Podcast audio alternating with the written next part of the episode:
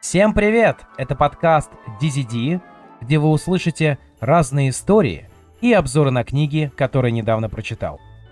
В декабре 2021 года в Лондон прибыла большая рождественская елка. Это дерево, а если точнее норвежская ель, еще называют королевой леса. Однако все пошло не по плану, и даже обсуждался вопрос о замене елки. Так что же произошло? В этом выпуске я отвечу на этот вопрос, а также расскажу про саму традицию, почему каждый Новый год и Рождество у нас в домах появляется это пушистое хвойное чудо.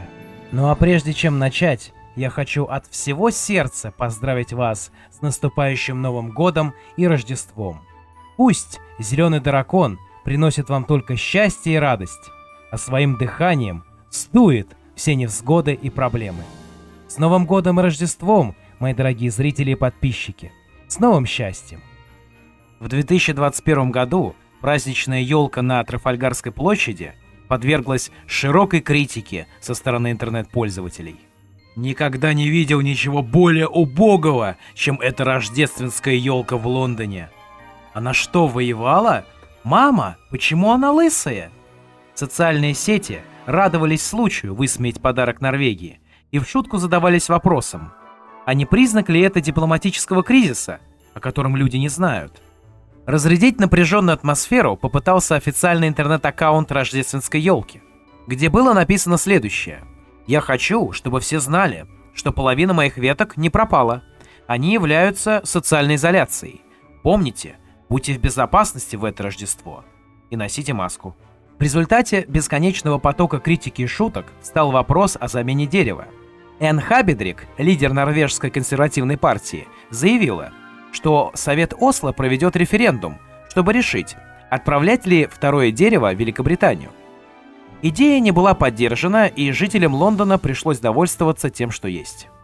Любопытно, что это не первый скандал, связанный с главной рождественской елкой Великобритании. 31 декабря 1990 года Патрик Харвуд Даффи, житель Брикстона, Южный Лондон, перепрыгнул через ограждение вокруг дерева и с помощью бензопилы пытался ее спилить. Суд приговорил Дебашира к тюремному заключению на 4 месяца, после того, как он признался в причинении преступного ущерба дереву. Позднее он скажет, что это был его протест против несправедливости правовой системы Норвегии, где он отбывал тюремный срок за контрабанду наркотиков. Вам, наверное, хочется меня спросить, а почему Норвегия каждый год отправляет этим британцам елку? Готовится, старается и выбирает дерево ради них?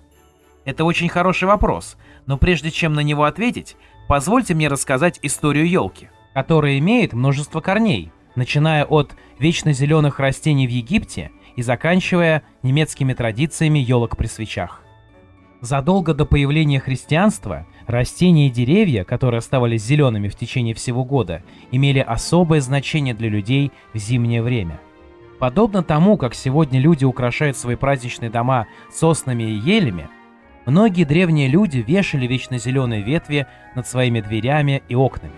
Во многих странах считалось, что это поможет отогнать ведьм, привидений, злых духов и всякие болезни. Многие древние люди также верили, что солнце было богом, и что зима наступала каждый год, потому что он заболел и ослаб. Например, древние египтяне поклонялись богу с головой ястреба по имени Ра, который носил солнце в виде пылающего диска в своей короне. В день солнцестояния, когда Ра начал выздоравливать от своей болезни, египтяне украшали свои дома зелеными пальмами и тростником папируса, что символизировало для них торжество жизни над смертью. А древние римляне отмечали солнцестояние, самый короткий день и самая длинная ночь, праздником под названием Сатурналии, в честь Сатурна, бога сельского хозяйства. Для римлян солнцестояние означало, что вскоре все фермы и сады станут зелеными плодоносящими. И чтобы отметить это событие, они украшали свои дома и храмы вечно зелеными ветвями. Считается, что традиция рождественской елки, какой мы ее сейчас знаем, зародилась в Германии в 16 веке, когда набожные христиане приносили елки в свои дома. А некоторые строили деревянные пирамиды и украшали их вечно зелеными растениями и свечами. Существует также мнение, что первым, кто украсил елку зажженными свечами, был Мартин Лютер, протестантский реформатор XVI века. Однажды зимним вечером, возвращаясь домой, Лютер был поражен звездами, мерцающими среди деревьев. Чтобы создать эту сцену для своей семьи, он соорудил елку в главной комнате и обвил ее ветви зажженными свечами. Любопытно, что в 19 веке многие американцы рассматривали рождественские елки как языческие символы. И неудивительно, что елка, как и многие другие праздничные рождественские обычаи, была принята в Америке так поздно. Первые пуританские лидеры Новой Англии рассматривали празднование Рождества как что-то из ряда вон выходящее. Уильям Брэдфорд, один из губернаторов пилигримов, писал, что он будет изо всех сил стараться искоренить это языческое издевательство. А еще в 1659 году Генеральный суд Массачусетса принял закон, согласно которому любое празднование 25 декабря считалось преступлением. Запрещалось дарить подарки, поздравлять, наряжаться в праздничные одежды, пировать, и заниматься прочими сатанинскими действиями, которые сопровождают празднование Рождества Христова. А все нарушители будут оштрафованы на 5 шиллингов. Аналогичный запрет касался и празднования Пасхи. В 1681 году эти запреты были отменены, однако в штатах Новой Англии еще долгое время было не принято справлять многие религиозные праздники. Существует свидетельство о том, что вплоть до середины 19 века многие протестантские общины запирали свои храмы на Рождество. До гражданской войны лишь 13 штатов отмечали этот праздник. Однако в 19 веке массовый приток немецких и ирландских иммигрантов изменил положение дел. Люди привозили с собой различные украшения, а популярность рождественских елок в США постепенно росла. Да и к тому же в 1870 году Рождество стало официальным американским праздником. Стоит отметить, что европейцы использовали небольшие елки высотой около 4 футов, в то время как американцам нравилось, чтобы их рождественские елки простирались от пола до потолка. Люди украшали свои елки самодельными игрушками, а также яблоками, орехами и марципановым печеньем. В дальнейшем был добавлен попкорн на нитках, который был окрашен в яркие цвета и переплетен с ягодами. Электричество привело к появлению всевозможных огней и гирлянд, что позволило елкам светиться и ночью, и днем. С 1923 года зажигание огней на национальной рождественской елке стало долгожданным праздничным событием для большинства американцев по всей стране. Ну а теперь давайте вернемся в Великобританию. 1846 году в иллюстрированных лондонских новостях появилась фотография королевы Виктории и ее мужа, немецкого принца Альберта, которые стояли со своими детьми вокруг рождественской елки. Это вызвало всеобщую сенсацию, и многие захотели обзавестись праздничным деревом, как и королевская семья. Мужа королевы Виктории часто называют причиной популярности рождественской елки в Великобритании. Однако мы уже с вами знаем, что корни традиции родились до того, как он прибыл на Британские острова. К 18 веку елки уже были традицией в Германии. Говорят, что немецкая жена английского короля Георга III, королева Шарлотта, украшала елки и размещала их вокруг своих дворцов. А переехав в Великобританию, она продолжала праздничную традицию – класть подарки под елку. Внучкой королевы Шарлотты была королева Виктория – которая вместе со своим мужем активно поощряла распространение праздничных традиций. Однако самые главные елки в то время, конечно же, находились в Винзорском замке, которые были щедро украшены рождественскими украшениями, привезенными из Германии самим принцем Альбертом. Сегодня по всей стране ежегодно продается почти 10 миллионов рождественских елок. В викторианские времена главным украшением были свечи, которые напоминали детям о звездах на небе, во время рождения Иисуса. Конечно, их использование было сопряжено с большой опасностью возгорания. Примерно с 1860-х годов они прикреплялись к веткам проволокой, а рядом с деревом ставилось ведро с водой, чтобы в случае пожара можно было их быстро затушить. Из-за такого рода сложностей свечи на елке зажигались лишь на небольшой период времени, канун Рождества. А начиная с 1870-х годов свечи крепились на ветке помощью специальных противовесов. Однако крепление было достаточно тяжелым, свечи приходилось располагать чуть ближе к стволу, и риск пожара многократно увеличивался. Позже, на смену тяжелым противовесам, пришли маленькие и достаточно легкие металлические крепления. Благодаря этому свечи можно было опять крепить на концах ветвей. Но елки продолжали гореть. Решить эту проблему удалось лишь в начале 20 века, когда постепенно начали появляться электрические гирлянды. Изначально позволить себе такое украшение могли лишь только достаточно состоятельные люди, потому что стоимость такой гирлянды составляла примерно 300 долларов. А также приходилось оплачивать работу человека, который эти лампочки вешал. Однако постепенно стоимость гирлянд снижалась, благодаря появлению особых протонов для лампочек, которые получили название фестоны. И с этого времени в магазинах появилось огромное разнообразие гирлянд. Пожалуй, самую известную елку в мире устанавливают в Лондоне, на Трафальгарской площади. 500 белых огней горят на ней каждый день, с полудня до полуночи, весь рождественский период вплоть до 6 января. Пространство у елки превращается в центр праздника, где различные коллективы поют свои песни, собирая средства для благотворительных организаций.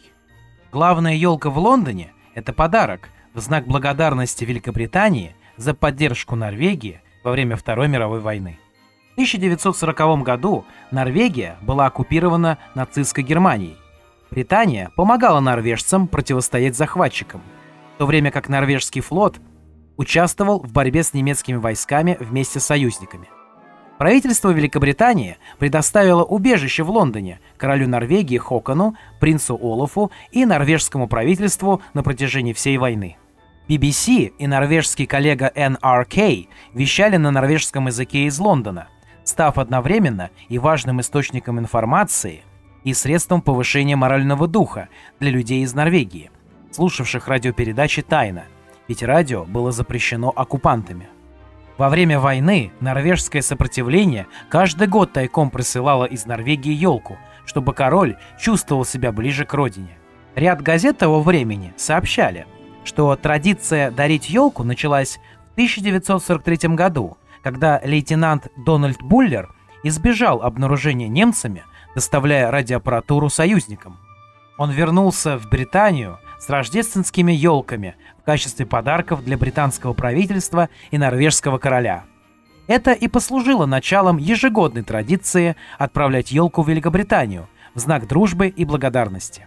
Это событие настолько значимо, что лесничие городского леса Осло долго и тщательно отбирают ряд высоких елей в качестве кандидатов.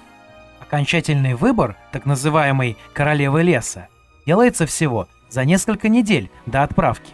На ноябрьской церемонии передачи елки присутствуют представитель лорда-мэра Вестминстера, мэр Осло и посол Великобритании в Норвегии. Затем дерево отправляется в Великобританию морем, обычно из Бревика в Имингем – прежде чем завершить свое путешествие в центр Лондона на грузовике. Там команда специалистов устанавливает дерево с помощью гидравлического крана. Рождественская елка остается на Трафальгарской площади до 12 ночи Рождества, когда ее демонтируют, чтобы разрезать на щепки и компостировать. Самое интересное, что Норвегия дарит елки не только Лондону, но и другим городам по всей Великобритании.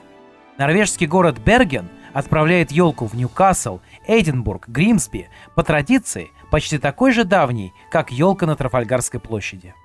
Ну а теперь позвольте мне рассказать историю праздничной елки в России. Эта традиция появилась в петровские времена. Интересно, что в страну елка изначально приходит именно как новогодний, а не рождественский атрибут. По царскому указу от 20 декабря 1699 года предписывалось вести летоисчисление не от сотворения мира, а от Рождества Христова.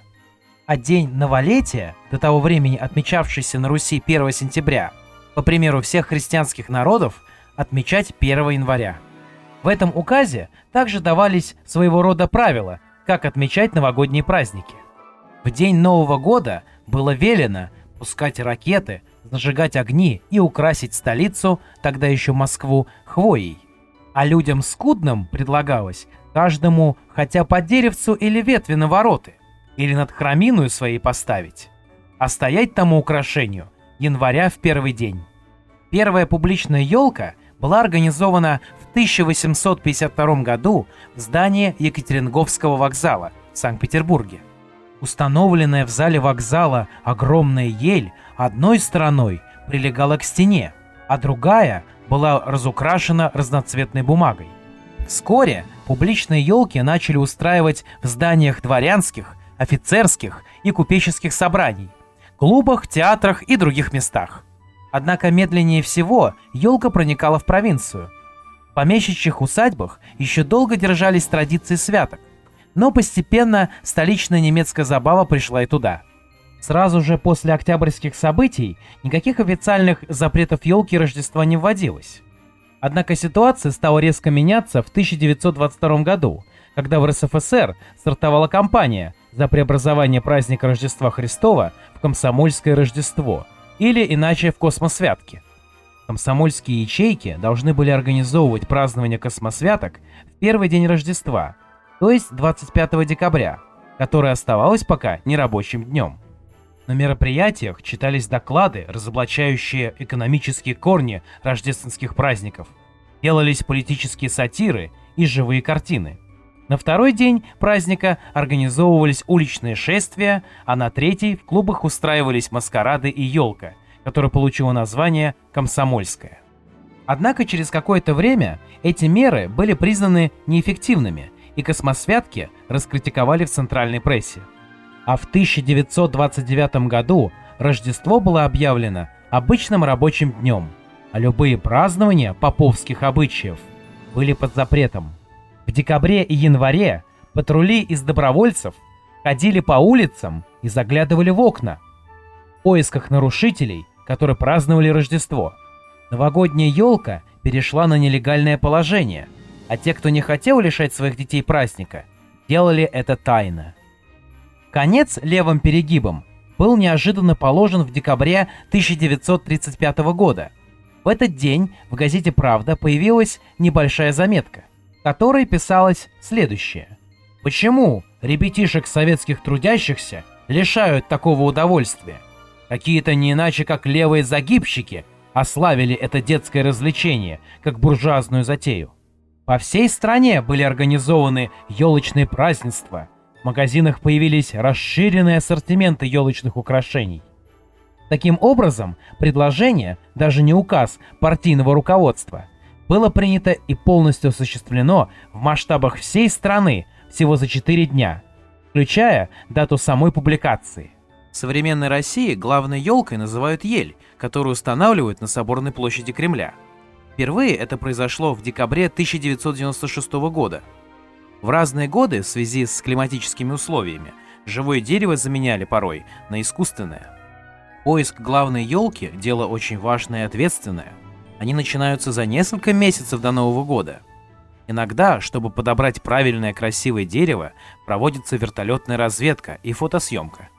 На роль первой лесной красавицы намечают несколько деревьев – которые должны соответствовать определенным параметрам.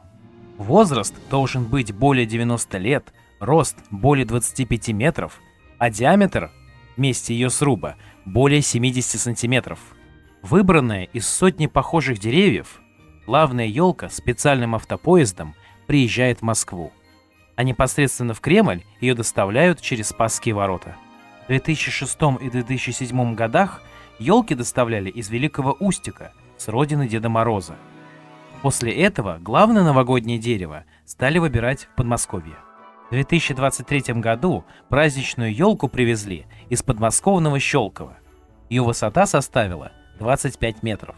А для того, чтобы ее украсить, понадобилась гирлянда, превышающая в длину километр, и специальные нестандартные большие шары и игрушки. А также Вифлеемская звезда, которая украшает верхушку самой главной елки страны.